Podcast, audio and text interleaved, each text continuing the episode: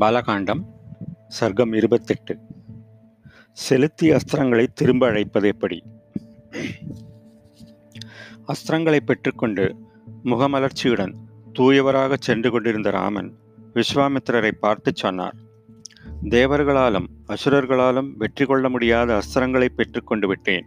ஐயனே செலுத்திய அஸ்திரங்களை திரும்பவும் அழைத்துக் கொள்வது எப்படி என்று அறிந்து கொள்ள விரும்புகிறேன்.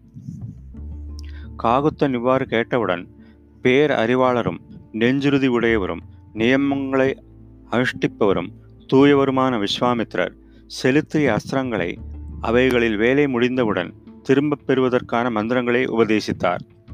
சத்யவான் சத்யகீர்த்தி திருஷ்டம் ரபசம் பிரதிகாரதரம் பிராங்முகம் அவாங்முகம் லக்ஷ்யம் அலக்ஷ்யம் திருடனாபம் சுனாபம் தசாட்சம் சதவக்திரம் தசசீர்ஷம் శతోదరం పద్మనాభం మహానాపం దుందునాపం స్వనాపం జౌషితిషం కృచనం నైరాస్యం విమలం యోగతంత్రం వినిత్రం తైత్యం ప్రతమనం శుచిర్బాహు మహాబాహు నిష్కులి విరుచి చార్చిమాలి త్రితిమాలి వృత్తిమాన్ రుచిరం పిత్ర్యం చౌమనసం విదూతం మకరం కరవీరకం தனம் தானியம் காமரூபம் காமருச்சி மோகனம் மாரணம் ஜிரும்பகம் சர்வநாபம் சந்தானம் வரணம் ஆகிய பிருச்சாஸ்வனுடைய பிள்ளைகள்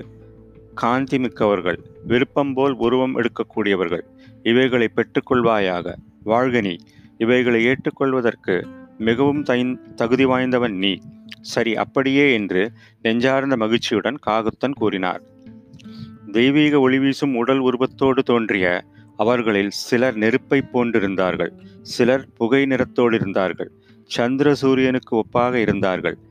தலை வணங்கி கைகளை கூப்பிக்கொண்டு இருந்த அவர்கள் இனிமையான குரலில் சொன்னார்கள் ஆண் சிங்கமே இதோ நாங்கள் வந்திருக்கிறோம். தங்களுக்கு என்ன செய்ய வேண்டும் என்று ஆணையிடுங்கள். இதை கேட்டதும் ராமன் சொன்னார் என் நினைவில் இருந்து கொண்டிருங்கள். உங்களுக்கு வேலை இருக்கும்போது என் உதவிக்கு வாருங்கள். உங்கள் விருப்பம் போல் செல்வீர்களாக என்று ரகுநந்தன் கூறினார். பின்னர் அவர்கள் ராமனை வலம் வந்து விடைபெற்று சென்றார்கள்.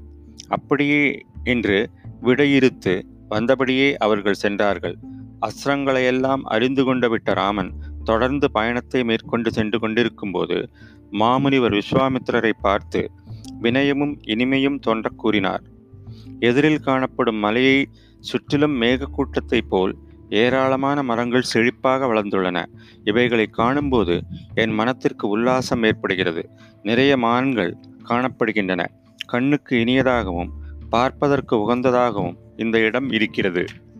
பலவிதமான பறவைகளின் வெவ்வேறான இனிய ஒலிகள் செவிக்கு இன்பம் அளிக்கின்றன. ஐயனே மனம் பதைக்கச் செய்யும் பயங்கரமான பிரதேசத்தை நாம் கடந்து வந்துவிட்டோம். என்று இந்த இடத்தின் சுகமான சூழ்நிலைகளை பார்த்ததும் எனக்கு தோன்றுகிறது.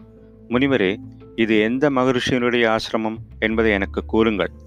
மாமுனிவரே அந்தணர்களை கொல்பவர்களும் தீய நடத்தை கொண்டவர்களும் தங்கள் வேள்விக்கு இடையூறு செய்கின்றவர்களும் கெடுமதியாளர்களுமான பாவிகள் வசிக்கும் இடத்திற்கு வந்துவிட்டோமோ? ஐயனே அவர்கள் வசிக்கும் இடம் எது? தாங்கள் யஜ்யம் செய்யும் இடம் எது? வேள்வியை காப்பதற்கு எம்மாதிரியான நடவடிக்கை எடுக்க வேண்டும். என்னால் எந்த அரக்கர்கள் கொல்லப்பட வேண்டும்? பெரியவரே இவைகளை பற்றி எல்லாம் தெரிந்து கொள்ள விரும்புகிறேன். ஸ்ரீமத் வால்மீகி ராமாயணம் பாலகாண்டத்தில் இருபத்தெட்டாவது சர்க்கம் முற்றிற்று.